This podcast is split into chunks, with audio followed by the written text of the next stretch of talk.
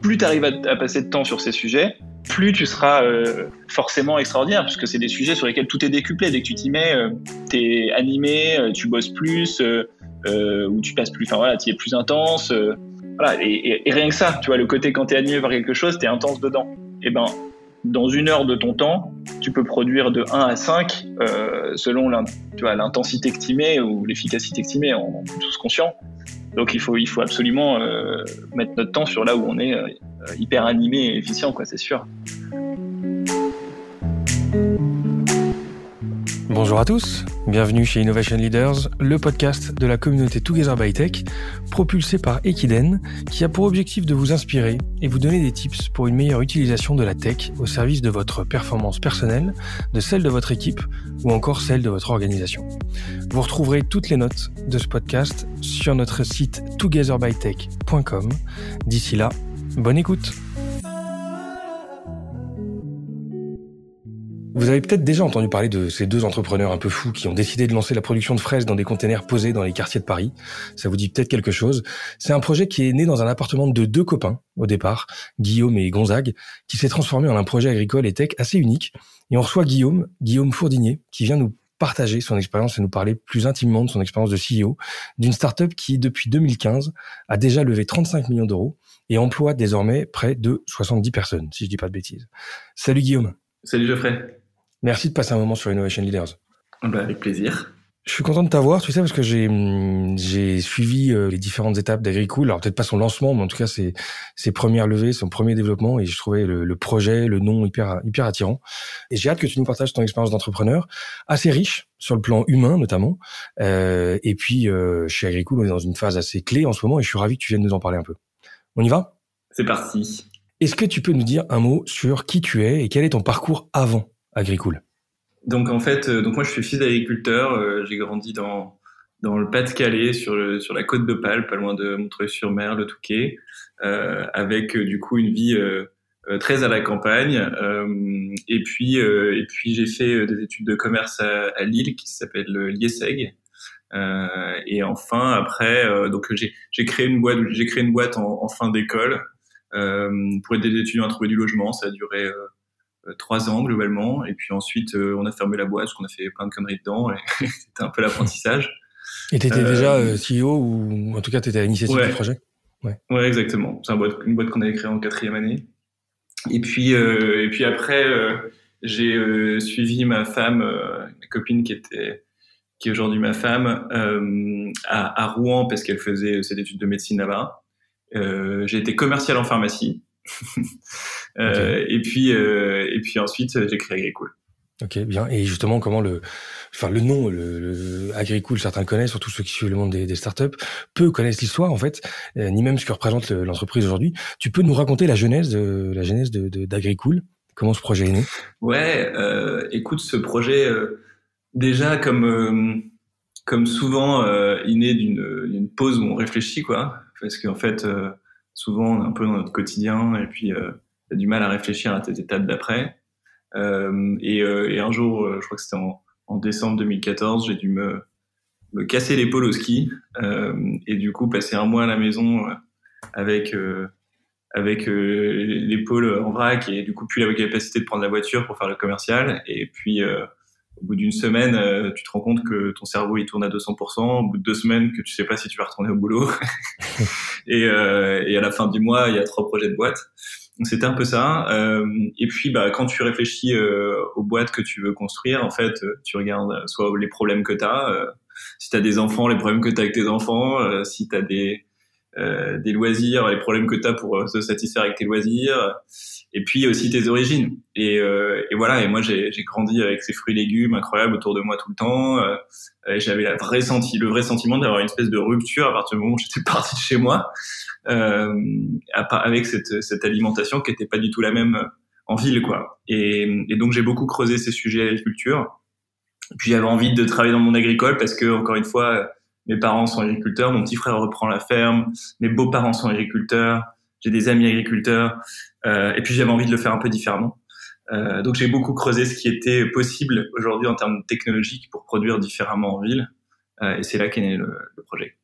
T'avais déjà vu des, des, des projets ou des boîtes se lancer comme ça sur ces thématiques-là? Écoute, en fait, quand, bah, quand tu creuses, tu es, tout seul devant ton ordi, donc euh, tu, tu, tu, creuses un peu. Alors c'est sûr que euh, c'est vrai qu'il y a des boîtes où tu peux aller voir autour de toi. Quoi. Tu peux aller te balader dans les villages d'à côté, dans les villes d'à côté, et puis aller voir un peu ce qui existe, ou faire le tour de France. Euh, clairement, euh, en France, il y avait, y avait rien.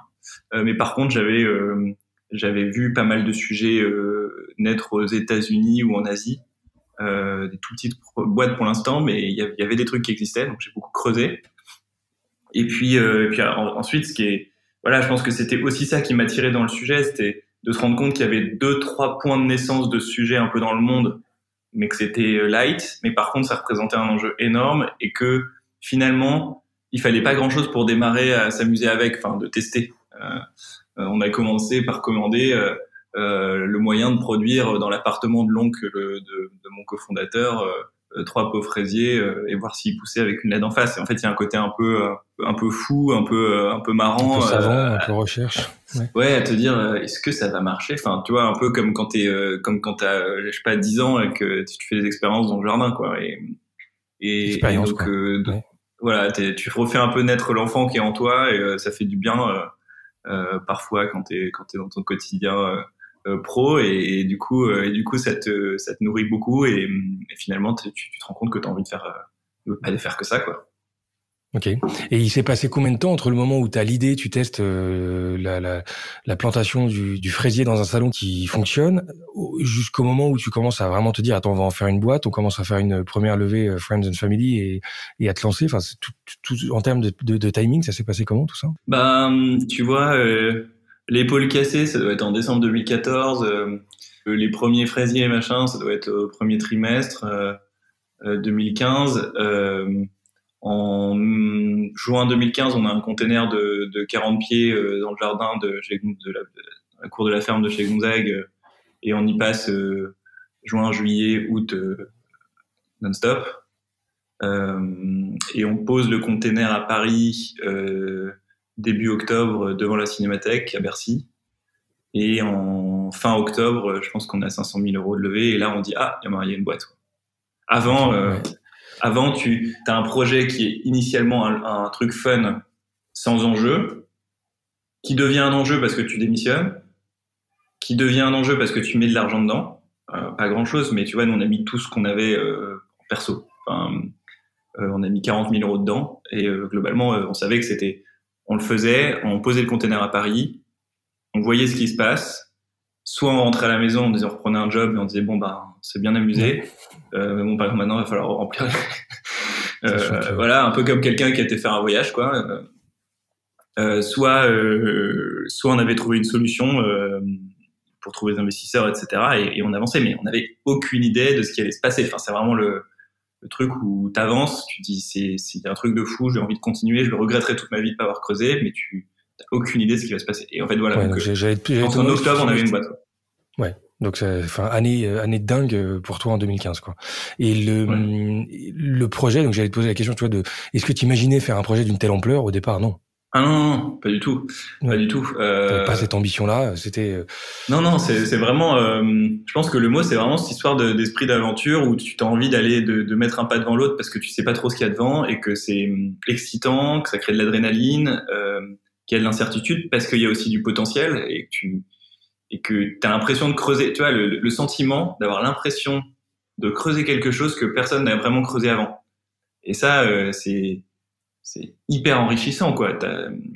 voilà, ce, ce, sentiment de creuser et puis de se dire, euh, euh, mais est-ce qu'il y a vraiment quelqu'un qui a creusé comme ça un jour de produire euh, en ville en utilisant comme ça très peu d'eau, des fraises avec des laits, de, de savoir ce que c'était? Et aussi, je pense un truc intéressant qu'on s'est rendu compte, c'est que parce qu'en fait, il y a une réflexion qu'on a eue avec Gonzague à l'époque qui était, en fait, si on veut produire en ville, il y a quand même plein de gens qui font de l'agriculture urbaine depuis très longtemps. Euh, tu vois, on va pas inventer, on n'est pas plus intelligent que les autres. On va pas refaire, euh, tu vois, produire sur un toit ou produire euh, dans des jardins partagés. Enfin, si, si ça a pas euh, permis de, de, de, nourrir tout le monde, etc., c'est qu'il y a une raison. Et puis, on la connaît pas, mais elle existe. par contre, qu'est-ce qui pourrait exister et qui fait que personne n'y aurait pensé ou n'aurait voulu le faire?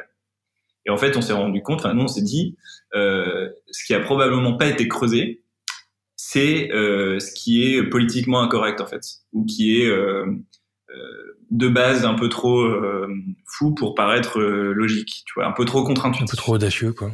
Ouais. Bah, mais je sais pas si c'est audacieux, c'est plutôt contre, enfin, tu vois, contre nature ou contre intuitif. C'est-à-dire que tu le testes pas parce que tu dis non, non, je peux pas. Par exemple, tu vois, jamais un grand groupe n'aurait financé initialement ce qu'on a fait. Parce que venir dire, bah oui, on met un container avec des LED, vous l'ouvrez, tout est rose, et dedans on produit des fraises, et c'est comme ça qu'il faut produire. En fait, c'est trop dangereux, tu vois, politiquement d'une certaine manière. Pendant un certain temps, à chaque fois qu'on disait ce qu'on faisait à nos amis, ils nous disaient mais n'importe quoi, c'est pas comme ça qu'il faut produire, etc il a fallu vraiment du temps et qu'on montre, enfin, et que, et que progressivement on découvre que ça faisait du sens euh, écologiquement, etc., pour que euh, autour de nous ça, ça s'apaise. Et nous on s'en foutait parce qu'on était tous les deux et qu'on se disait bah de toute façon il faut bien tester un truc parce que euh, tous les autres trucs euh, ils ont déjà été testés donc il faut tester les choses. Voilà. Et alors justement, tu disais tout à l'heure qu'il y avait une, une, question de sens. Moi, ça m'intéresse de, de, connaître l'état de la vision et peut-être de la, la, définition de la mission d'Agricool aujourd'hui. Ouais, euh, eh ben écoute, la, la, mission de la boîte, c'est d'accélérer l'accès à l'alimentation locale. Donc tu vois, elle n'a pas trop changé depuis, euh, depuis l'idée initiale. Euh, c'est assez simple. Je pense que les idées les plus simples sont toujours celles qui, qui sont les plus, les plus percutantes de toute façon. Et puis ben, la vision, c'est de, de, transmettre ça en ambition. Enfin, tu vois, euh, bah, c'est tout simplement de euh, que, que l'alimentation locale devienne la norme de, de consommation. Parce qu'aujourd'hui c'est encore une niche quoi tu vois. Quand on dit je mange local c'est voilà. Enfin de toute façon c'est simple les chiffres c'est 2% euh, de l'alimentation qui est locale en moyenne. Donc euh, c'est rien du tout. Et donc le fait de dire euh, voilà l'alimentation locale doit devenir la norme ce qui serait logique finalement. Euh, c'est une vraie vision. ouais, effectivement, sachant que bon, ça, ça, c'est 2% aujourd'hui. D'après ce que j'avais lu, les Nations Unies parlent quand même de, alors je sais pas si tu confirmes les chiffres, mais d'une peut-être des, espérances de 20% euh, d'ici euh, d'ici 2030. Euh, enfin, c'est de l'agriculture urbaine. Alors, en fait, c'est des chiffres, c'est des chiffres réels et c'est des chiffres, mais c'est des chiffres internationaux. Mmh. Et en France, c'est 2%. plus un pays est industrialisé et urbain, plus c'est faible. C'est-à-dire que dans les 20%, si tu veux, tu as des pays dans lesquels euh, tu as des milliers d'agriculteurs qui, qui, produisent sur 15 euh, mètres carrés autour de la ville. Euh, et c'est pas vraiment de l'agriculture urbaine à la base, hein, c'est juste que c'est leur métier, comme c'était le métier en France il y a des, il y a des, des longues longues années de, de, produire et finalement ça a été une évolution sociale que de faire autre chose que de produire. Et il y a encore beaucoup d'endroits où c'est ça. Et donc, euh, des 20% comprennent tout ça. Et, du coup, ce qui, ce qui, faut faire attention, c'est que le futur va plutôt, on l'espère, aller vers euh, euh, la réduction euh, de la pauvreté et, et l'urbanisation de, la planète. Et donc, du coup, avoir des chiffres qui vont pas forcément aller dans le bon sens par rapport aux 20%. Ok, donc t'es pas hyper optimiste sur le, sur la. Sur le, non, en tout cas, c'est, c'est pas sans rien faire, quoi. Ouais, ça va pas se faire naturellement. Tu vois, c'est pas juste en se disant, il faut plus de, d'agriculture. Il faut, il va falloir euh, vraiment se retourner pour, pour développer des nouvelles solutions, pour changer le paradigme. Euh, Aujourd'hui, on est dans un monde dans lequel euh, la production, elle est, euh, elle est pas conçue pour être locale. Si tu c'est pas, c'est pas le modèle. Tu prends, euh, que tu, voilà, tu prends l'Europe, l'Espagne produit les tomates et les fraises. Ils ont créé un écosystème énorme autour, ils exportent partout, etc. En France, on est, on est, enfin, c'est quand même très, souvent le cas. On est fier d'exporter.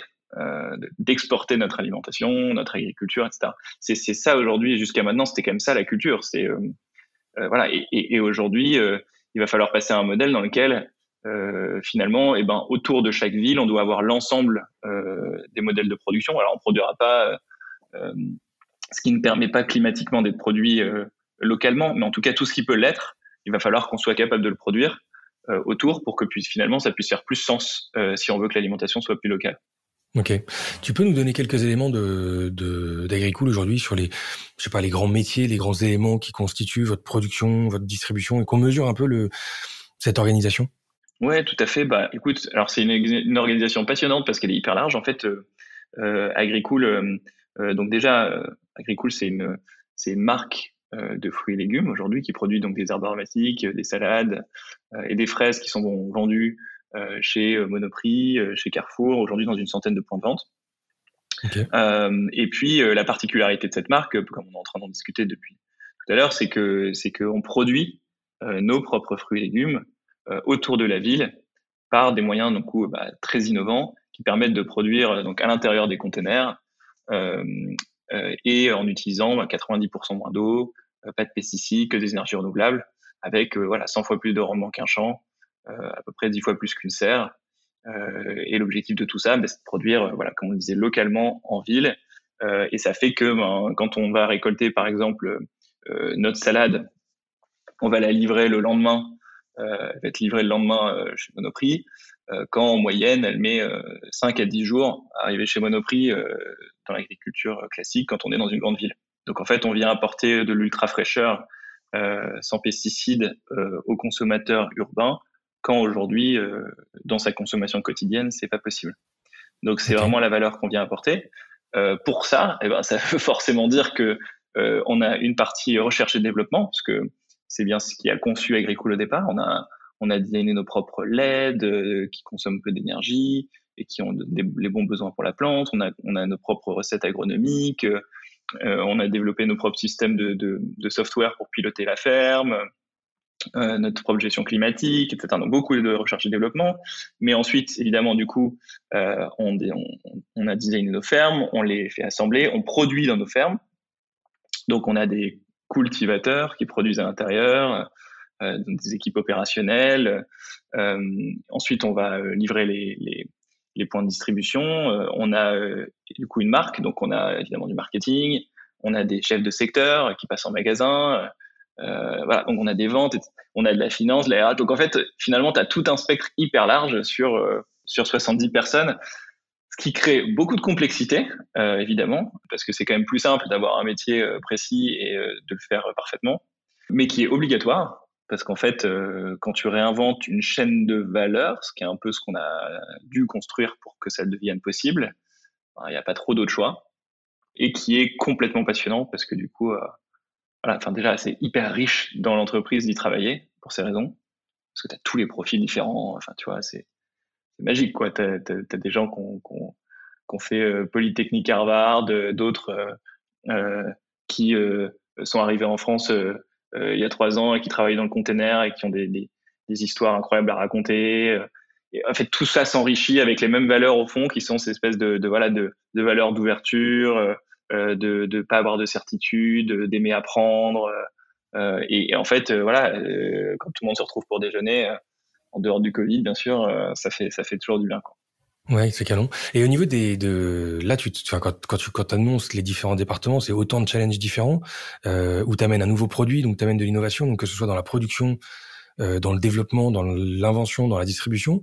Tu t'es pas posé la question au moment donné de réduire le scope d'Agricool et de te dire ok, je, en fait, euh, on va on va déléguer la distribution qui est un autre métier à quelqu'un d'autre pour se concentrer sur la R&D ou à l'inverse euh, se concentrer sur la. Enfin, je sais pas. Est-ce que est-ce que c'est ça amène autant de challenges différents en fait de gérer toutes ces phases là oui, alors c'est vrai, quand on entend ça, on pourrait se dire euh, attention de ne pas réinventer la roue, quoi. Euh, ça c'est clair, et, euh, et, de, et de, de, se concentrer sur, sur ce qui est nécessaire pour que le business fonctionne.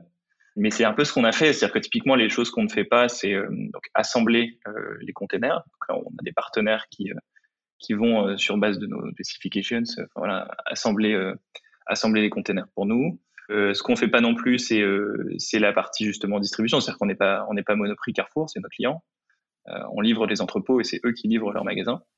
Mmh. Donc on pourrait dire voilà il faut tu vois vendre en direct, etc. Mais ça, ça on le fait pas. on, presque. Voilà, on le fait pas pour parce qu'il faut savoir ce qu'on ce qu'on ce qu'on doit faire le mieux déjà. C'est c'est un vrai métier la distribution et puis aussi parce qu'on est persuadé que et ça c'est une vision, mais que si tu veux, pour quand je te dis que voilà la vision c'est de, de, de, faire euh, du local la norme, eh ben il faut qu'on soit capable de transformer les normes, d'être dans les normes de distribution. Tu vois, de pas être de pas être euh, vendu uniquement dans des circuits de distribution qui sont euh, alternatifs.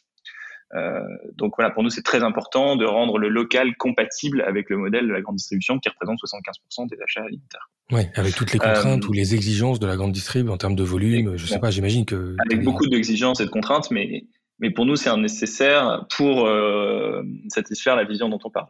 Après, ce qui se passe, c'est que si tu veux, on pourrait se dire, bah on va faire que la technologie et on va vendre les fermes, par exemple. Mais en fait, à partir du moment où nous, on a passé cinq ans ligne par ligne à prouver qu'on pouvait avoir un modèle économique profitable sur un sujet complexe, qui est aujourd'hui celui-là, et que on a réussi à le faire, mais après, euh, voilà, vraiment cinq ans de, d'intense travail, euh, clairement, tu peux pas avoir un modèle dans lequel tu rajoutes au milieu une marge de 40% de quelqu'un qui fait l'intermédiaire pour te vendre une ferme. Tu vois donc, euh, donc ça ne fonctionnerait pas. Ok. Au niveau des, je sais pas, je sais pas si comment a été perçu ce projet, cette démarche vis-à-vis du monde agricole que tu connais bien?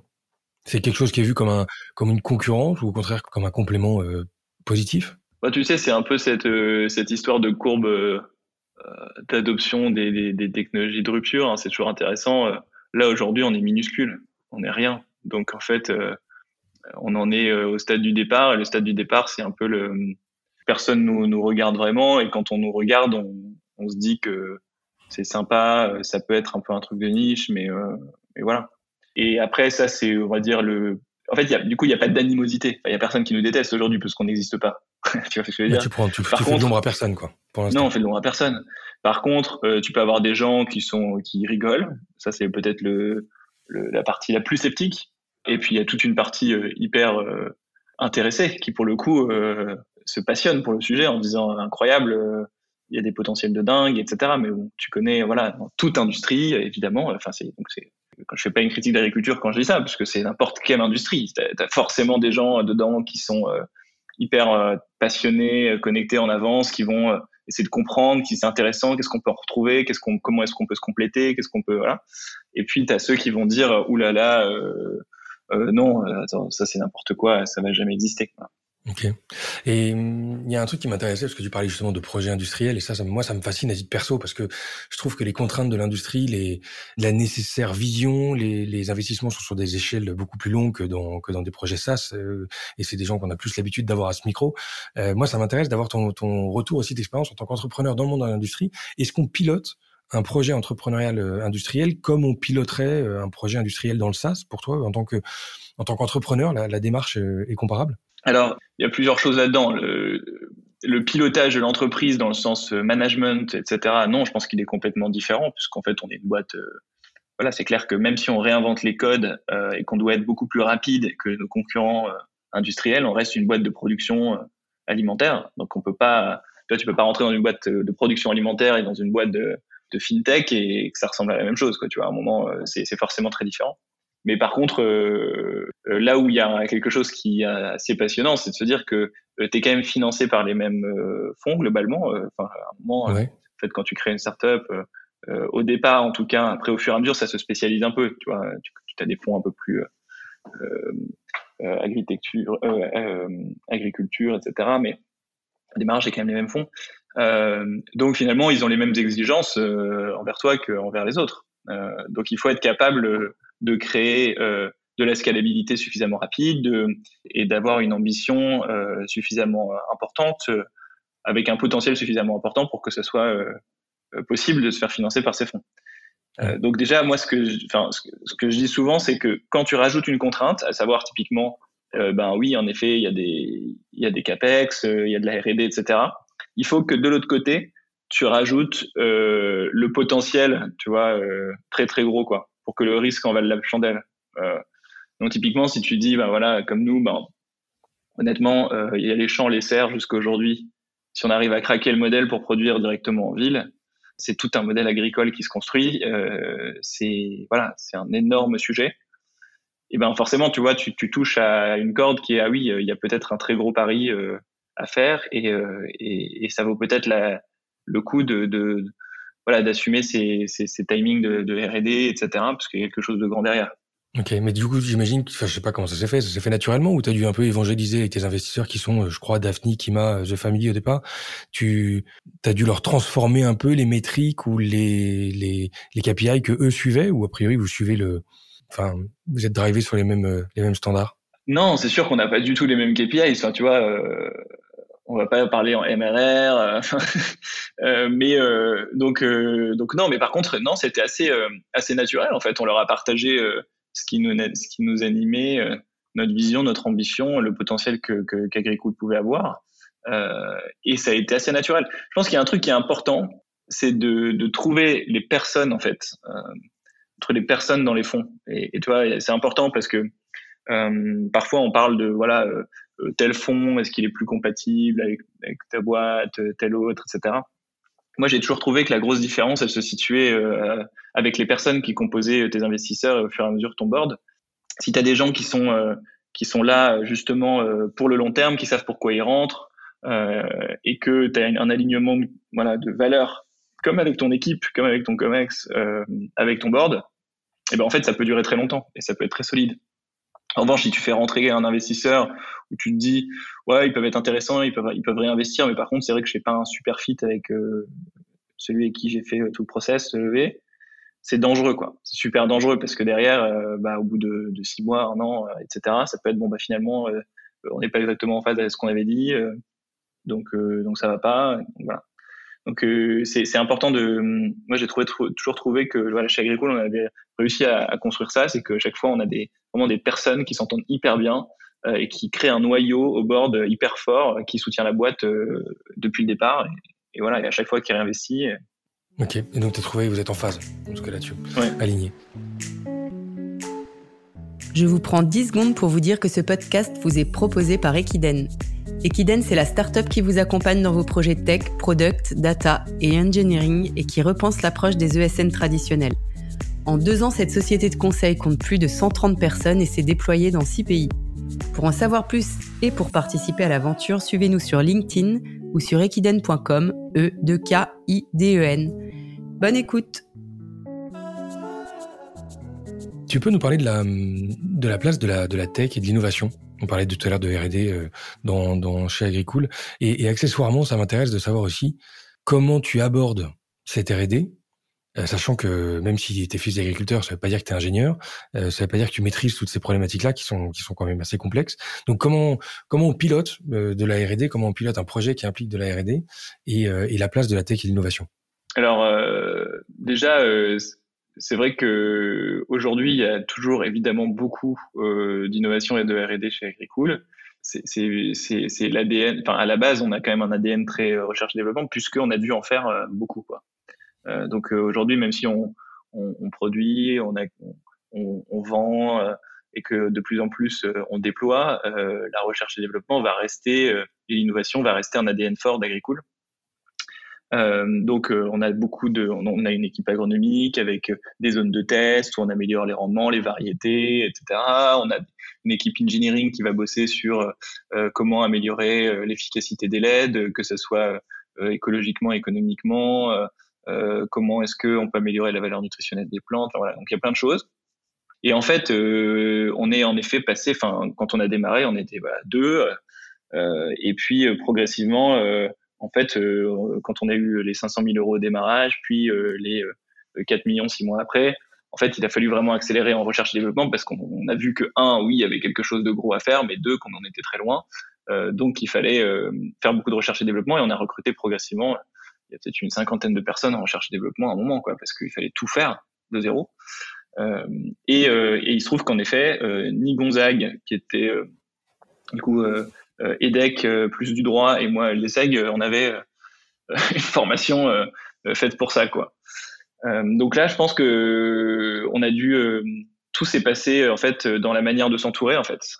je pense que ça fait partie des choses qu'on a bien fait, euh, c'est euh, trouver les bonnes personnes autour de nous euh, à qui on a pu faire confiance, euh, qui nous ont fait confiance, et puis euh, et puis qui ont pu construire cette recherche et développement progressivement en fait. Mais mais voilà, nous on a toujours été très proche du sujet. on a toujours été là aussi pour pour challenger, pour aller voilà, tu vois, montrer que l'impossible est possible, etc. Euh, mais c'est sûr que c'est pas nous qui avons euh, directement piloté les, les, tu vois, les projets de recherche et développement. On, est, on, est, on a, on a tu t'es pas transformé en, en ingénieur chercheur. Ouais. Ok. Et les, les principaux sujets. Il y a un moment, euh, juste. Euh, ouais. Ouais, pour donner un exemple, mais en, en 2016, il y, a un, il y a un truc qui était assez marrant. Il y a, c'est peut-être en 2017.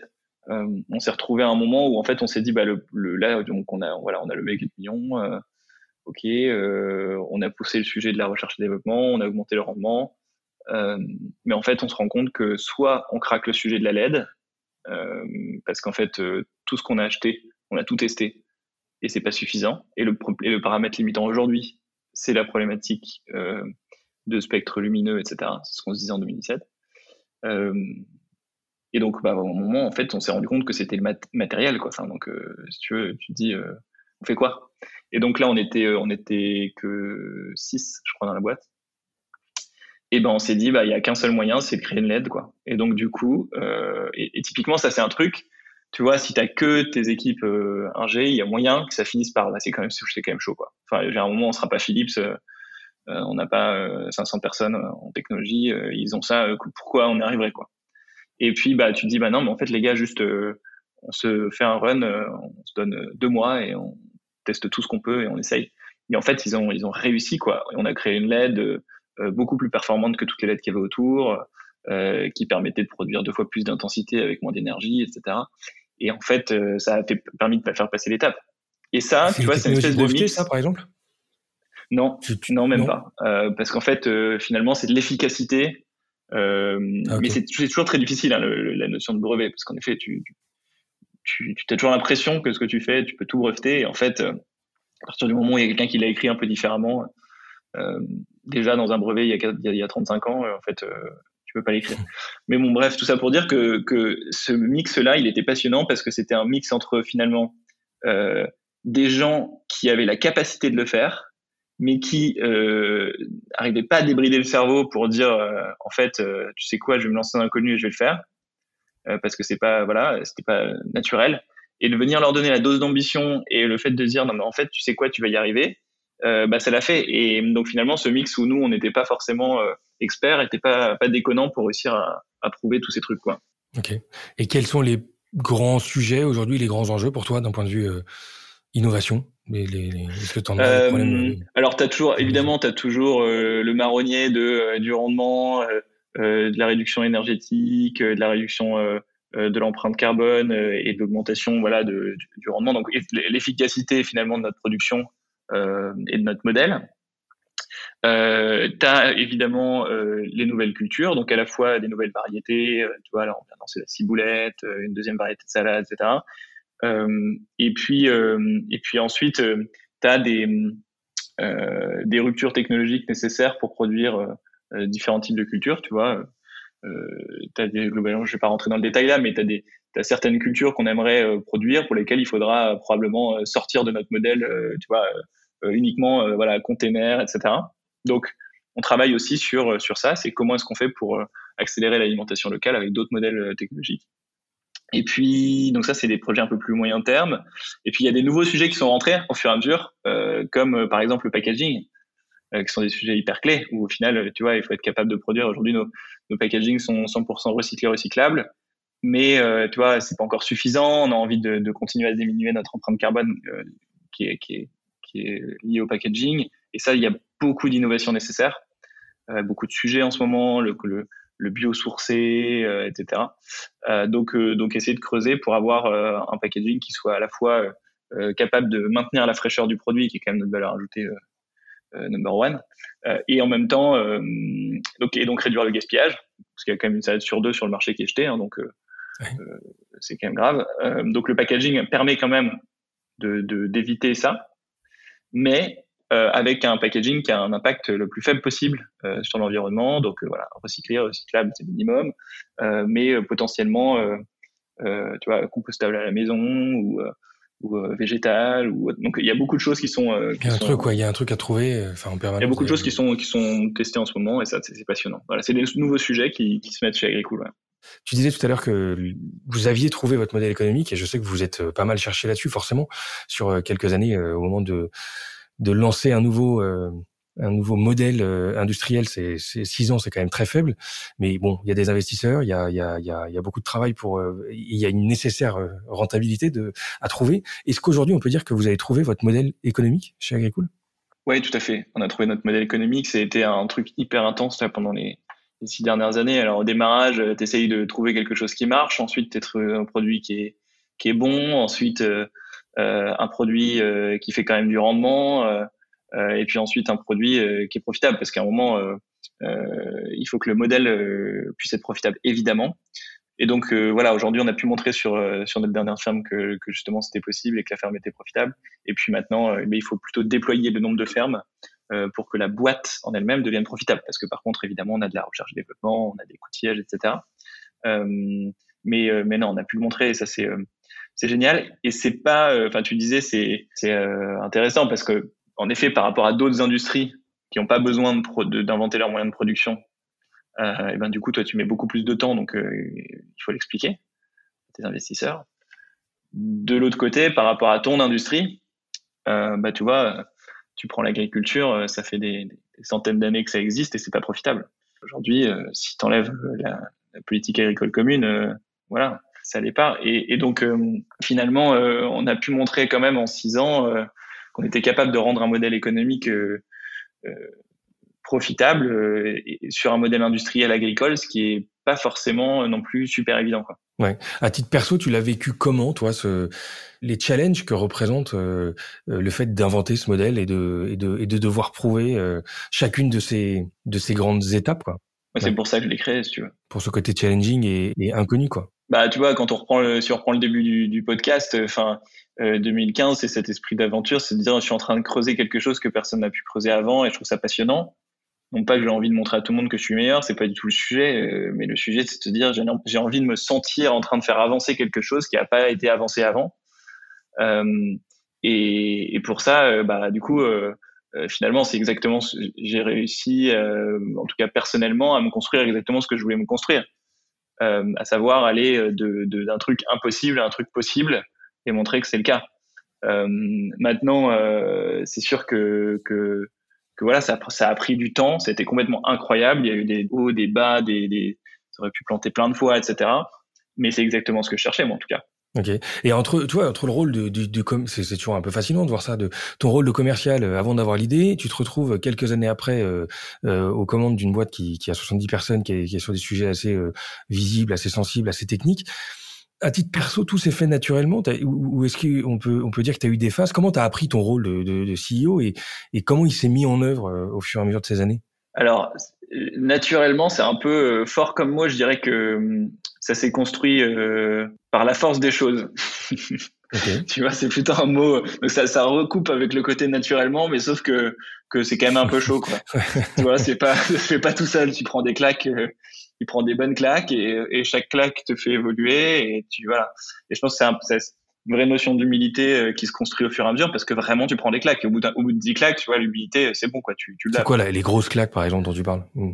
bah c'est que en effet euh, tu vois euh, je sais pas tu arrives et tu dis bon bah je vais construire un container ok euh, tu, tu te retrouves à à construire, euh, à faire le, début de ton premier container. Euh, bon, en fait, euh, tu sais pas faire de l'électricité, donc tu vas voir quelqu'un, il t'explique, il dit mais t'es vraiment nul quoi. Tu sais rien faire. Non, bah non, désolé, je sais rien faire. voilà, je sais rien faire, désolé. tu dis je suis nul, mais bon c'est pas grave, je vais avancer. Et puis après, voilà. Et je me souviens de d'un moment comme ça, par exemple, on avait, on était en train de construire le premier container. Et petite anecdote, et on était donc avec, avec Gonzague. Et Gonzague c'est le plus bricoleur des deux. Hein. Vraiment lui, moi je le suivais. Mais donc euh, l'électricité, si tu veux, euh, n'empêche qu'on n'avait jamais fait l'électricité de ma vie. Donc on fait le premier container, donc il y a des LED partout, il y a, enfin il y a des prises partout. Enfin c'est quand même un peu chaud. Donc on fait tout le réseau électrique et tout en regardant sur internet, machin, etc. Puis on se dit c'est quand même un peu chaud, on va le mettre à Paris. Euh, faut qu'on fasse vérifier. Et donc là, on fait passer un truc genre l'APAV ou tu sais les trucs un peu de, je sais plus quel c'était, euh, de normes, certification électrique et tout. Et le mec rentre et il a failli faire une crise cardiaque quoi. Et vraiment, c'était il dit mais non mais vous pouvez pas faire ça et tout ça, vous êtes pas électricien, non. Euh, bon, enfin, je sais pas quoi faire. Et donc, et je me souviens de Gonzague qui l'a regardé, qui a dit, écoutez, monsieur, c'est très simple, vous avez une petite feuille, vous écrivez tout ce qui va pas, vous me le donnez, et vous revenez en une semaine. Et le mec a dit, OK. Et le mec, il est passé genre 20 minutes à écrire, avait plus de place sur ses feuilles et tout ça, c'était un carnage, hein. Et il est revenu une, semaine après, et c'était fait, il a signé, et c'était bon. Et en fait, c'était un peu le, tu vois, le symbole de, voilà, tu prends des claques d'ego tout le temps, mais elles te elles te servent à, apprendre, à, y arriver. Et puis c'est pas grave, et tu fais ça tout le temps. Et donc euh, les médias, c'est pareil. La première fois que je me suis tapé, tu vois, je sais pas, un TF1 euh, qui vient pour filmer les containers, euh, j'étais en stress total. la première levée de fonds, bah, évidemment, j'avais jamais levé de fonds, donc tu, tu, comprends rien. La finance, on parle de, termes, tu comprends rien. et puis tu fais toutes les étapes les unes après les autres, et à chaque fois ça démarre par une claque. Et puis ensuite, tu vois, un apprentissage, et puis ensuite ça avance. Voilà. Et, au final, bah, ça te rend assez humble par rapport au truc, quoi, parce que voilà. Et puis après, il y a aussi beaucoup de moments où la boîte aurait pu complètement planter, c'est sûr. Euh, Lesquels, par exemple tous les ans quoi enfin tu vois en 2015 quand euh, bah je sais pas quand tu vois euh, on a eu on a eu la possibilité de mettre notre container à Bercy euh, dans la cinémathèque mais c'était pas donné non plus enfin de chance euh, on a on a pu trouver comme ça 500 000 euros de business angel rapidement c'était ça s'est joué à peu de choses ensuite en 2018 la, la, la, levée de fonds il y avait trois investisseurs euh, il y en a un qui s'est barré à la dernière minute pour des raisons très politiques. Euh, j'ai dû tout recommencer euh, pendant l'été, aller chercher genre 3 millions d'euros en business angel, enfin un truc complètement fou. Et pareil, il restait quelques semaines de cash. On a eu une cyberattaque en 2020 qui a failli planter la boîte. c'est un peu tout le temps, tu vois, mais, mais au final, quand tu, quand tu te crées une espèce de résilience native, euh, de bah en fait je vais prendre les éléments les uns derrière les autres et puis ça va le faire en fait tu te rends compte que c'est pas loin d'être euh, ouais d'être imbattable quoi comme modèle tu vois euh, tu, tu prends les vagues et puis et puis tu tu t'avances et tu passes à autre chose et en fait tu fais grandir la boîte progressivement et ça fonctionne quoi Ok. Il y a des choses que tu aurais aimé, que enfin, avec un peu de recul, et t'en as du recul, que tu aurais pu faire ou aimé faire différemment? Dans ce projet? Oui, oui. en fait, donc euh, je me suis fait euh, coacher euh, que depuis, enfin, que l'année dernière. Et j'aurais dû le faire plus tôt. Mais alors, pareil, hein, ça, faut avoir quand même les moyens, faut avoir les moyens de le faire, ou faut y penser, ou faut avoir le temps, je sais pas. Mais bon, c'est toujours facile. Il y a un truc, moi j'ai une phrase que j'adore, c'est on est toujours plus intelligent après. Ouais. euh, et donc, euh, donc voilà. Mais en tout cas, oui, parce que parce qu'en fait, ça m'a permis de comprendre ce qui m'animait moi en tant qu'entrepreneur et CEO, euh, ce qui faisait que je faisais des choix naturellement, alors que d'autres en auraient fait d'autres. Et, euh, et du coup, ça m'a permis de comprendre là où j'avais fait des conneries et pourquoi je les avais faites. Typiquement, euh, on a été mettre un container à Dubaï, par exemple, trop tôt. Euh, tu on n'était pas du tout prêt. C'était une super expérience. Hein. On a produit des fraises dans le désert sous 50 degrés. On a pu montrer pour la première fois qu'on pouvait produire des fraises dans des environnements comme ça. C'était génial, mais on n'en a pas fait grand chose après, pour l'instant en tout cas. Euh, et donc finalement, on aurait, mieux on aurait mieux fait de le faire plus tard. Et quand il réfléchit, bah, moi, je me suis rendu compte que ce qui m'animait dans l'entrepreneuriat, c'était l'aventure. Tu vois Et donc finalement, quand on m'a proposé le truc en me disant, tiens, regarde, j'ai un emplacement, si tu veux, tu fais tout ce que tu veux, tu mets là-bas, regarde, ça pourra te permettre de produire à Dubaï, j'ai sauté dessus parce que ça m'amusait au final. Et ça, je m'en rendais pas forcément compte, mais est-ce que j'avais vraiment, tu vois, est-ce que c'est pas mon esprit d'aventure qui me poussait là plus que, toi, que la raison vraiment, euh, économique ou que le projet en Exactement. Et, et, donc à un moment, quand on est, mais c'est très bien parce que c'est ça qui fait euh, aussi, tu vois, les transformations de la boîte et les évolutions et tout. Mais le fait d'en être conscient, bah, tu vois, tu te dis, bah voilà, maintenant, quand quelque chose m'arrive, je sais que j'ai mon esprit d'aventure qui va m'emmener naturellement. Donc, est-ce que je dois le raisonner ou est-ce que je dois le laisser aller? Et, je le sais. Et donc, euh, finalement, ça te permet plus de focus. Donc, les erreurs, je pense que je te dirais euh, le focus, euh, du coup la concentration sur. Il y, a, quelques éléments qu'on, voilà, on a fait, on, a fait des erreurs euh, de, de, sujets qu'on aurait mieux fait de, lancer plus tard. De déprioriser, de, de, mettre. ok. Ouais, voilà, mais bon.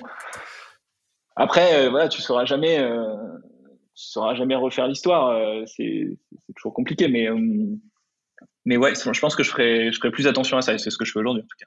Ok. Après, sujet peut-être un peu sensible, mais comment tu, tu arrives à, à te dire que tu as besoin d'un coach ou que tu as envie d'un coach? Ça, ça arrive comment? Il y, a une, il y, a une, tendance de fond en ce moment. Tout le monde parle de coaching, mais finalement, euh, tu as passé le pas pourquoi, toi? Euh, Écoute, euh, c'est une bonne question. Je me souviens même plus exactement ce qui a été le, le déclencheur, mais je crois que c'est quelqu'un qui m'en a parlé en me disant ah, je me suis fait coacher, j'ai appris sur moi-même et tout. Il en a pas fallu beaucoup. Euh, je, suis assez, tu vois, j'étais pas. J'aime bien apprendre sur moi-même. Donc, ça n'a pas été compliqué de me convaincre. C'est plutôt que j'avais souvent l'impression que les coachs que, dont j'entendais parler, c'était pas quelque chose qui m'inspirait pour moi. Enfin, tu vois, le, le, leur méthode m'inspirait pas pour moi-même. Je sais pas pourquoi. Et là, j'ai entendu quelqu'un qui parlait d'un coach, ce qu'il avait, comment il avait travaillé avec lui et ce qu'il avait fait grandir. Et je me suis dit, ah, c'est trop bien, j'ai envie de faire ça. Tu vois, c'est un peu ce truc de, de, envie de faire la même chose. et c'est pour ça, ça c'est un truc que j'encourage si vous donc il y a plein de coachs différents pour tous les types d'entrepreneurs ou pour tous les types de personnes de manière générale, caractère. Euh, tu as des gens très psychologues, euh, des gens très euh, euh business, des gens très théoriques, des gens beaucoup plus pratiques. donc tu as plein de choses tu vois, selon les, les caractères et les fonctionnements. Mais c'est absolument incroyable d'avancer en compréhension de soi-même. quoi enfin sur les sur, sur nos motivations etc pour faire nos choix et tout c'est juste incroyable moi j'ai vraiment débloqué de l'efficacité que ça pouvait apporter j'ai l'impression que finalement, euh, au fur et à mesure de la vie, on essaye de, de devenir de plus en plus nous-mêmes, alignés avec ce qu'on a envie de faire, euh, qui, qu'est-ce qui nous anime, pourquoi, etc. Et la quête de sens, il y a plein de choses qui se mélangent. Et de savoir mettre tu vois, les choses en ordre là-dedans, c'est c'est une charge mentale que tu te supprimes d'un seul coup et ça te crée beaucoup plus d'efficacité. Enfin, moi, j'en suis persuadé. Ouais, il y a un framework qui m'avait pas mal intéressé quand on avait discuté avec je sais plus qui d'ailleurs, mais qui m'expliquait que c'était important de, de, commencer à se connaître, peut-être en tant que CEO, mais avant tout en tant que, que, que dans, les, dans les projets qu'on peut mener. Il y a, l'aspect euh, là où je suis bon, et donc euh, déjà savoir où on est bon, c'est quand même euh, une force. Savoir ce qu'on doit améliorer parce qu'on pense qu'on est bon, mais on l'est pas et on doit l'améliorer. Et puis il y a toute une frange de choses qu'on doit être amené à déléguer parce qu'en fait c'est pas des choses qu'on devrait garder. Et, et réussir à, se, à, prendre du recul sur soi-même sur ces trois axes, ça m'avait paru hyper intéressant. Bah, c'est passionnant et tu sais, on a tous vécu cet état de flow le, le truc où, euh, où tu te sens incroyable. Euh, des, non, mais des, t'as des moments parfois où tu te dis, euh, ah là, sur ces sujets, euh, je me sens vraiment bien, je suis animé, je suis motivé, j'arrive presque pas à dormir tellement je suis l'adrénaline sur mes sujets, c'est incroyable. Et puis tu as des moments où tu te mets sur un sujet, à chaque sujet, sujet, mais je, je, déteste, je comprends pas pourquoi je suis si nul, qu'est-ce qui fait que j'arrive pas à lire la première page, et en fait, euh, on, les vit, mais on les comprend pas toujours, quoi. Et, et d'être capable de bien les comprendre, se dire, bah voilà pourquoi. Euh, derrière, euh, ça t'aide vachement en effet à faire le tri. Et, et moi, ce que j'avais vraiment beaucoup retenu, c'est que l'objectif, c'est de passer le plus de temps possible sur les sujets qui t'amènent à l'état euh, de flow, quoi, en fait. Euh, et, compenser dans ton organisation pour que ça fonctionne. Exactement. Voilà, exactement. Mais plus tu arrives à, à, passer de temps sur ces sujets, plus tu seras euh, euh, forcément extraordinaire, parce que c'est des sujets sur lesquels tout est décuplé. Dès que tu t'y mets, euh, tu es animé, tu bosses plus, ou tu passes plus, enfin voilà, tu es plus intense. voilà, et, rien que ça, tu vois, le côté quand tu es animé par quelque chose, tu es intense dedans. Et eh ben, dans une heure de ton temps, tu peux produire de 1 à 5 selon l'intensité que tu mets ou l'efficacité que tu mets, on est tous conscients. Donc il faut, absolument euh, mettre notre temps sur là où on est euh, hyper animé et efficient, quoi, c'est sûr. Ouais, bah passionnant. Et après, niveau quand on regarde un peu euh, chez Agricool et ton rôle, parce que toi qui es, qui est entrepreneur à 200%, qui adore l'aventure, qui adore l'innovation, qui adore le lancement, chez Agricool, on est dans une phase aujourd'hui où il y a les deux. On doit maintenir euh, l'innovation, mais on doit quand même industrialiser et, et, et, et, déployer quelque chose qui déployer le modèle que vous avez un peu inventé.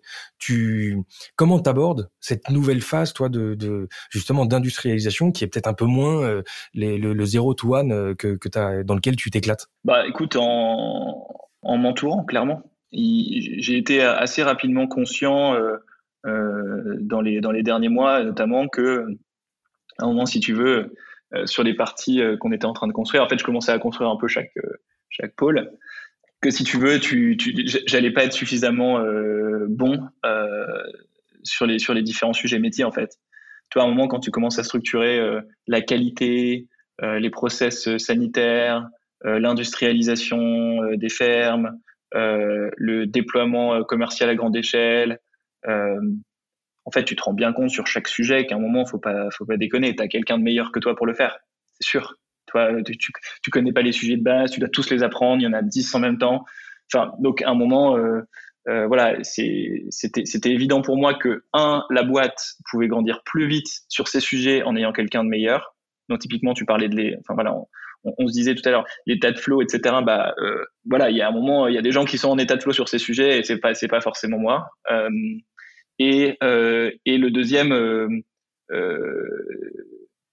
je sais plus ce que je voulais dire, tu vois, c'est très simple. Et donc du coup, j'ai recruté j'ai recruté un, un, un DG, DG en français, CEO en anglais. qui, qui du coup a pris l'ensemble du management il y a maintenant deux mois, début septembre, pour justement me reconcentrer plutôt sur les sujets où j'apporte le plus de valeur et avoir quelqu'un qui déroule avec une efficacité complètement décuplée sur ces sujets de bah, justement là maintenant de, déploiement de ce qui a été construit dans le passé.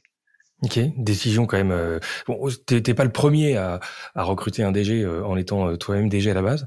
Euh, cette décision, tu la prends comment?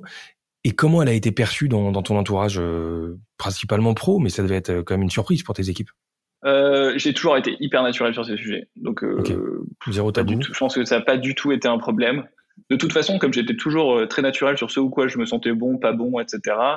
les gens le savent, tu vois, ils n'ont pas été surpris que je dise que euh, voilà, je me sentais pas le plus à l'aise pour euh, le déploiement, etc. J'ai toujours été très naturel, je dis tout aux équipes. Euh, tu vois, il y a plein de choses que j'aime bien. Tu vois, est-ce que les discussions qu'on a là sur le développement personnel, etc., je les ai aussi avec les gens. je faisais des, petits déj un peu toutes les semaines avec des gens différents dans la boîte. Enfin, tu vois, on a une communication très ouverte. Et, et puis, et puis voilà. Et après, j'ai jamais été très euh, possessif. Enfin, tu vois, parce que je pense que ça, c'est le frein numéro un de l'entrepreneur qui euh, qui pas à lâcher euh, son rôle de CEO. C'est euh, la notion de, tu vois, de c'est mon bébé, quoi. Et c'est vrai que c'est c'est pas évident. Le jour où tu te retrouves, tu vois, il y a, y a, voilà, pour être très très très clair, hein, il y, a un, y, a un jour où je suis arrivé au bureau et c'était voilà le, le comex et, et j'y allais pas, tu vois. Donc il y a, y a, ce truc un peu de euh, regarder euh, de l'extérieur euh, les décisions se prendre et puis y être. Et ça, ça représente quelque chose, tu vois, c'est puissant quand même. Parce que j'étais plus CEO et que et que c'était important ah, pour moi de montrer que que justement, voilà, maintenant il y avait, quelqu'un d'autre qu'il fallait écouter et que c'était pas moi qui prenais la décision, évidemment. Donc et et, et en fait, tu as, as ce voilà cette euh, ce truc, je pense, qui est très difficile à, vivre pour beaucoup d'entrepreneurs qui sont très possessifs par rapport à leur entreprise, qui ne veulent pas lâcher euh, le fait de, prendre des décisions. Euh, bon, voilà. Après, moi, ça C'est quand même impressionnant. Hein. c'est quand même pas donné à tout le monde parce que quand, enfin, ouais, je sais pas. C'est, je pense que c'est une question de caractère aussi. Hein. Oui, c'est clair. C'est une question de caractère. Tu vois, c'est pas une question. Je me sens pas meilleur que quelqu'un de réussir à le faire. Tu vois ce que je veux dire? C'est plutôt, je me sens compatible avec cette décision c'est quelque chose qui me correspond. Euh, et je comprends complètement, je connais des entrepreneurs qui n'y arriveraient pas forcément, et je comprends complètement qu'ils n'y arrivent pas. Euh, parce qu'ils n'ont pas, le, ils pas créé la boîte pour les mêmes raisons. Euh, tu vois, c'est très différent. Moi, j'ai créé Agricool euh, parce que j'avais ce besoin de construire quelque chose de nouveau, que j'avais cette aventure devant moi, etc. Euh, il y a des gens qui sont des bâtisseurs, qui ont besoin de, qui, sont satisfaits par le fait de construire, de bâtir euh, euh, quelque chose, etc. Et, et, et finalement, ceux-là, bah, le fait d'enlever le pouvoir, là, pour le coup, supprime leur, la, la, la, raison pour laquelle ils ont entrepris. Donc, donc ils n'arrivent pas forcément à s'y retrouver, tu vois. Ouais, je comprends. Après, j'allais te demander comment les investisseurs ont vécu cette décision, mais en fait, quand on voit le calibre de la personne que tu as que as recruté, je pense que ça a dû les surprendre, mais en même temps, il y a un élément, enfin, c'est un élément hyper enthousiasmant quand on voit euh, Jean-Christophe euh, Sibilio. tu peux peut-être nous, nous dire un mot sur qui il est et, et, et accessoirement nous dire aussi un mot sur euh, sur comment est-ce qu'on attire un profil comme celui-ci qui pilotait euh, plusieurs milliers de personnes avec un PNL assez costaud pour rejoindre un projet euh, euh, de, de, de l'envergure d'Agricool qui a du potentiel surtout, mais dans les faits qui est quand même beaucoup plus petit. Comment tu t'y es pris et qui est-il, ce Jean-Christophe? Ouais, il y a moins de zéro chez Agricool ouais. écoute, donc Jean-Christophe, il était CEO Europe de Bonduel sur les deux tiers de l'activité. Donc en gros, Long Life, donc c'est les conserves et les surgelés. Euh, et donc, il avait en effet 5000 personnes et un PNL d'un peu moins d'un milliard. C'est vrai que c'est un très, très gros profil. Euh, il a 52 ans. Euh, c'était évidemment pas la job desk, tu vois, quand j'écris, quand on a cherché, j'ai pas dit 5000 plus et 1 milliard plus dans, le, process de recrutement. mais c'est une histoire de rencontre, quoi, tu vois dans le process, à un moment, euh, les gens, les gens savent que tu cherches et puis tu, tu, tu, tu rencontres. Euh, j'avais une, une chasseuse de tête qui était, qui était exceptionnelle. Euh, et puis qui avait bah, du coup qui s'ouvrait les yeux quoi genre sur bah tiens il y a quelqu'un c'est vrai ça paraît un peu fou mais on va lui parler etc et en fait après bah, la raison tu vois tu disais comment est-ce qu'on attire quelqu'un comme ça? Comment est-ce qu'on convainc je crois même tu disais? Bah, en fait on le convainc pas on lui donne envie on l'inspire on lui raconte ce qui nous anime et on lui donne envie d'en faire partie, tu vois. Mais t'as pas, tu vas pas, enfin, j'ai pas les, j'ai pas les, compétences pour convaincre quelqu'un de ce calibre, en fait. Ce que je veux dire, c'est pas. Parfois, tu peux dire. il, doit, il, doit, épouser le projet, quoi, avant tout. Il ouais, c'est ça. Par, tu vois, parfois, par la force des choses, tu, tu dis, bah, cette personne je vais la convaincre. D'une certaine manière, il y a une forme de. C'est pas de se sentir un peu au-dessus, mais quand tu dis ça, il y a un peu, tu vois, on peut, on peut se dire, ouais, je, négo, je sens que je peux la convaincre. Tu vois, il y a un peu un côté, je me sens au-dessus. Euh, donc, clairement, c'est, c'est pas du tout le cas. Là, le cas, c'est, euh, c'est plutôt de se dire, euh, bah voilà, euh, finalement, je vais lui transmettre tout ce qui m'anime dans cette boîte et qui est complètement incroyable, les valeurs de la boîte, euh, l'ambition qu'elle a, euh, tout ce qu'on a construit jusqu'à aujourd'hui, etc. Et là où euh, je, vais, je pense que ça l'a peut-être aidé à, à venir, c'est de voir que j'étais prêt aussi, tu vois, à, justement à, à laisser les rênes et à, et à pas faire un truc un peu, tu vois, je te laisse le volant, mais je garde le levier de vitesse, tu vois. et donc, donc voilà. Et puis après, je pense que lui avait aussi euh, cette volonté d'entreprendre et que bah, finalement euh, venir entreprendre euh, complètement et vivre le truc entrepreneurial totalement, mais dans une boîte qui, qui est déjà qui a déjà de solides fondamentaux, c'était voilà le bon choix pour lui. Ouais, ok, le bon moment, bon bon projet, bon sujet, et en tout cas impressionnant et, et hyper prometteur quand on voit le, le match entre le. Entre ouais, mais c'est plutôt, moi je trouve que c'est plutôt impressionnant de sa part. Enfin, tu vois, moi, tu peux regarder le truc, on peut regarder le truc comme on veut, mais à un moment, comme tu dis, tu vois, c'est un super profil et tout. Euh, je me dis, il y a quand même un, il y a quand même un truc incroyable à construire. Enfin, c'était génial. Moi, je me dis, est-ce que à 52 ans, j'aurais fait le choix de, de passer de 5000 à 70, euh, la réduction euh, du package, comme tu peux, voilà, imaginer potentiellement, etc. Par rapport à ce qu'il pouvait avoir ailleurs, évidemment, et tout. Et en fait, ouais, je trouve que l'entrepreneur là-dedans, c'est surtout lui, quoi. euh, c'est d'ailleurs c'est la, la, la, ce que ce que j'ai dit à l'équipe hein, quand parfois tu sais parfois tu parles des questions tu dis alors du coup euh, est-ce que on va pas perdre notre notre ADN entrepreneurial? Tu t'imagines passer de, de, de, de 5000 à 70 rentrer dans le bureau et venir prendre un café avec vous en disant essayez maintenant j'y vais l'entrepreneur là-dedans c'est lui quoi ouais c'est clair et en tout cas s'il le fait c'est qu'a priori il y croit et il a, il a l'air de savoir où il met les pieds. Enfin voilà, ça s'est fait en transparence. Ah, il a fait, il a fait un peu sa, sa du deal, comme on dit. Ouais, ouais j'imagine. Bon, bah, écoute, canon. En tout cas, c'est prometteur et on a hâte de voir un peu la, la suite. Merci pour tous ces feedbacks et toute cette transparence. C'était, c'est hyper intéressant comme expérience. Quelques mots avant de, avant de nous quitter. Quelques questions pour toi. Ça m'intéresse à titre perso de savoir ce que, ce qui t'a donné le plus de fil à retordre jusqu'ici dans ce projet. Je pense que c'est les problèmes humains. Okay. Les problèmes, tu vois, j'ai beaucoup de facilité à dormir. Pratiquement rien ne m'empêche de dormir euh, même quand j'avais trois semaines de cash devant moi, je dormais. Euh, mais par contre, quand je devais, euh, tu vois, comme tout entrepreneur, j'ai dû licencier quelqu'un ou, donner des feedbacks très délicats à quelqu'un, bah, la veille, je dors pas. Tu vois. L'humain, en fait. Bon, il faut une sacrée dose d'efficacité pour gérer tout ce que tu fais. Moi, j'aime bien connaître les, les, les méthodos en termes d'orga, de discipline, peut-être les outils que tu utilises ou les ouais pour être efficace au quotidien, gérer ton agenda, tes mails. Euh, voilà. Est-ce que tu as des conseils ou des, des petits tips ou des, des, des méthodos euh, perso qui, qui fonctionnent bien que tu pourrais nous partager? Euh, Alors je pense pas être un exemple. Euh, je suis je suis organisé, mais parce que je simplifie beaucoup beaucoup les choses autour de moi, on va dire. C'est plutôt ça. C'est déjà une approche. Donc euh, euh, je délègue beaucoup, je m'entoure bien, et puis après je garde peu de sujets. et dans les sujets que je garde, oui, alors des petits génétiques, quoi. Je suis euh, inbox zéro tous les jours. Je, je déteste avoir des mails dans ma boîte mail. Et par contre, euh, euh, j'utilise pas mal de trucs pour décaler les mails là, euh, à, un autre moment, pour euh, structurer mon temps et savoir quand est-ce que je dois travailler les sujets. et puis ici, peut-être, je sais pas, savoir refuser 95% des propositions qu'on nous fait, quoi, de, de, de rendez-vous, de rencontres, de, de calls. De... Parce qu'en fait, le naturel se remplit tout seul, tout seul, tout seul, tout seul. T'as tellement de, de demandes donc je fais très attention de ne prendre que, euh, que 5% des sujets et d'y mettre 100% euh, de mon énergie. C'est très important pour moi. Et, et mon symbole là-dessus, c'est mon truc là-dessus, c'est très simple. C'est je regarde mon agenda des semaines d'avant. Si je vois que j'ai que des trucs qui s'enchaînent, etc., euh, je change complètement quoi. Enfin, je, je, fais table rase de mon emploi du temps et je recommence parce que pour moi, il doit, on doit avoir du temps.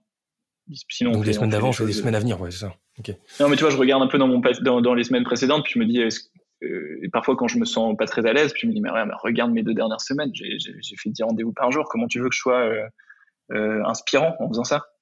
Donc du coup, j'y lise par deux mes rendez-vous. Enfin, tu vois, je, voilà, mais je suis pas du tout infaillible. Un exemple, quoi. Je me fais vite redépasser. Et, tout le temps en train de me, me rechallenger, quoi. Ok. Bon, en tout cas, ça, ça, ça donne quand même quelques pistes. Est-ce qu'il y a des boîtes qui t'impressionnent en termes de vision ou d'exécution en ce moment dans l'écosystème tech ou startup? Euh, Écoute, les boîtes. Euh, alors déjà, moi, les boîtes qui me qui me m'inspirent au niveau vision, ça reste les boîtes qui ont un impact. Euh, j'ai beaucoup de mal avec. Euh, je ne vais pas rentrer dans ces sujets parce que euh, j'y passerai des heures, mais j'ai beaucoup de mal avec tous ces cerveaux brillants, etc., qui se mettent sur des sujets destructeurs, quoi, pour la planète ou pour voilà. Donc, ou qui se posent pas du tout la question. Euh, aujourd'hui. Mais donc euh, les, boîtes les plus inspirantes, euh, c'est les voilà typiquement bah, une boîte qui, est inspirante et qui a une exécution incroyable, je trouve. C'est par exemple c'est Back Market. Euh, pour le coup, euh, quand on voit l'impact de ces produits électroniques, euh, le fait qu'un iPhone ça dure 18 mois en moyenne, que tu as des décharges à ciel ouvert de, de, téléphone et de batterie au Ghana et que c'est un, un, carnage. Back Market, c'est extraordinaire. Et l'exécution derrière, elle était magistrale, quoi. Donc, je trouve que c'est ces beaux mix-là. Sinon, après, c'est plus, plus classique, quoi. Mais c'est des, des, Patagonia, des Veja, des boîtes comme ça qui m'inspirent le plus. Ouais, et qui en plus s'en sortent euh, très bien. Euh, Est-ce qu'il y a un personnage dans l'écosystème tech que tu aurais pu prendre en tant que mentor? Euh, Alors, je me suis jamais posé la question parce que et pas parce que euh, j'estime que je peux pas avoir de mentor parce que voilà, je me sens tellement petit par rapport à la plupart des gens, mais en gros, c'est parce que je justement, je suis très influençable. Donc, parfois, j'ai pris, au début, j'ai pris comme ça un peu des mentors. Et, et en fait, euh, c'était un carnage. Tu veux, j'étais, je, je, devenais la personne pendant trois mois. Ensuite, je devenais l'autre personne pendant trois mois, et je faisais des, des changements de stratégie. Enfin, c'était débile. Donc, euh, parce que peut-être des gens super convaincants qui t'expliquent qu'il faut absolument faire des OKR maintenant, etc. Puis tu les fais, puis les trois mois après, c'est en fait, il faut faire autre chose. Donc finalement, euh, euh, je fais très attention de prendre plein de conseils différents euh, de plein de gens, mais de pas du tout avoir, tu vois, une personne que je vois euh, quatre heures euh, toutes les deux semaines, parce que, je, pour moi, c'est très dangereux. En tout cas, c'est okay. différent pour d'autres, mais pour moi, c'est très dangereux. Ok, intéressant comme approche. Est-ce qu'il y a un conseil qu'on t'a donné dans ta carrière qui s'est avéré être, être, très utile? Concentre-toi sur tes forces et pas sur tes faiblesses. Mmh. Ok. Je pense que c'est vraiment un truc clé. En fait, je suis, comme je disais juste avant, je suis très influençable, donc en fait, je suis ce genre de personne qui, euh, tu te dis un compliment, ça, ça, ça passe un peu au-dessus, puis euh, tu me donnes un, une critique, et puis en fait, ça me fait deux semaines. Puis après, t'as des gens qui se disent, mais arrête avec ton truc, on s'en fout. Enfin, c'est vrai en plus. Et c'est, c'est, c'est, un peu destructeur. Et donc, en fait, euh, euh, si, si tu. J'ai, naturellement tendance à, à vouloir améliorer euh, mes faiblesses parce que je prends très à cœur euh, les feedbacks, tu vois, qu'on me donne de choses à améliorer. Et en fait, du coup, naturellement, si je me laisse faire, je passe mon temps à essayer de, de, de, de répondre au feedback qu'on m'a donné en fait. Et c'est une connerie. Il faut plutôt se dire, euh, ok, bon, je, je, je, vais essayer de faire gaffe, mais euh, voilà. Et puis par contre, se remettre à fond sur euh, là où t'es bon et, et où t'as pas retenu, mais, mais, tu sais que t'es bon, parce que c'est ça qui fait qu'à la fin t'as fait plus dans la semaine, quoi, ou dans, dans ton mois. Ok, revenir dans l'état de flow ou rechercher l'état de flow dont tu parlais. Est-ce qu'il y a un bouquin qui t'a marqué, à titre pro ou perso, que tu recommanderais, que tu nous recommanderais? Ouais, bah je, re, je reviens au même aux mêmes exemples, mais c'est Yvon Chouinard, donc euh, Let My People Go Surfing. C'est le fondateur de Patagonia. C'est un livre hyper inspirant par la stabilité du gars en fait. Je sais plus quel âge il a, mais il a genre 75 ans ou 80 ans. Et le fait que ça fait ça fait le Patagonia qui est à la mode aujourd'hui avec euh, avec euh, tout le monde qui est à fond et qui trouve ça extraordinaire et en phase avec son temps ça fait, à peu près 40 ans qu'il fait la même chose et, euh, et les époques ne l'influencent pas, mais le gars a toujours été euh, aussi extraordinaire que ça. Très, très inspirant. Bon. Et est-ce qu'il y a une appli dans ton téléphone que tu recommandes à tout le monde d'avoir? Je suis, je suis, je suis le, le pire là-dessus. Donc, euh, alors le pire dans le sens, euh, je suis pas, je suis pas du tout euh, geek. Donc moi, je dirais non. si c'est un contre-courant, comment elle s'appelle cette, cette Alors déjà, la première chose, c'est de pas avoir de, de notification enfin genre zéro notification, très important pour moi, pour justement être efficace. Euh, et le deuxième, ouais. c'est euh, Starwalk, je sais pas si tu connais. C'est une appli qui te permet de, de regarder les étoiles. Et euh, donc c'est juste incroyable, ça te permet de, de tu, tu, tu, tournes ton téléphone et tu vois toutes les constellations, ah, tu sais les étoiles, les, noms, les, constellations et autres. Et après okay. quand tu te balades dans la dans la rue, et ben tu regardes les étoiles et tu te dis tiens, je sais que là c'est Jupiter, il y a un petit côté un petit côté magique de reconnexion. Quoi. Voilà, J'aime bien les applis qui te permettent de te recentrer sur la vraie vie. Bon, je la connaissais pas celle-là. Bien, merci. Une dernière question. Euh, est-ce qu'il y a quelqu'un que tu me recommanderais d'avoir à ce micro qui a un parcours un peu euh, qui sort de l'ordinaire dans le monde de la tech ou d'innovation C'est pareil de te donner des choses qui changent un peu du coup. Euh, ça serait pas mal. Franchement, euh, euh, bah, un peu, un peu dans le genre, un mec moi qui m'inspire beaucoup, c'est parce que je fais pas mal de bateaux. Roland Jourdain, que tu connais peut-être, qui était un, un navigateur voilà, connu, qui fait le vent des globes, etc. qui a lancé une boîte qui s'appelle Kairos et qui et qui en fait fait des trucs incroyables pour trouver des moyens en fait de produire euh, des bateaux en biosourcés, etc., et de transformer, euh, tu vois, de trouver des alternatives au carbone. Et, et en fait, euh, il a une histoire complètement, enfin, je trouve complètement incroyable, quoi, en étant passé du navigateur complètement compétiteur, etc., à aujourd'hui, enfin là, je crois qu'il va faire la route du Rhum avec un kata en lin, quoi. Et, et, le gars est juste incroyable. Bon, ok, et eh ben il casse un peu les codes. Ok, bah, je vais creuser ça. Merci Guillaume en tout cas pour euh, pour ces échanges et tous ces insights passionnants, hyper instructifs. Bonne route à toi dans ton nouveau rôle. Du coup, de de, de, quel est-il ce rôle d'ailleurs? De bras droit du CEO, fondateur, euh, président, de cofondateur. Ok, bon, et eh ben enjoy. Euh, bon démarrage euh, à notre ami Jean-Christophe dans son rôle de CEO et puis bonne route à Agricool en général. À bientôt. Merci Geoffrey, à bientôt. Salut Guillaume. Voilà, cet épisode est terminé. J'espère qu'il vous aura plu. Si c'est le cas, suivez-nous sur LinkedIn ou directement sur notre site togetherbytech.com. Prochain épisode dans quelques jours. D'ici là, portez-vous bien.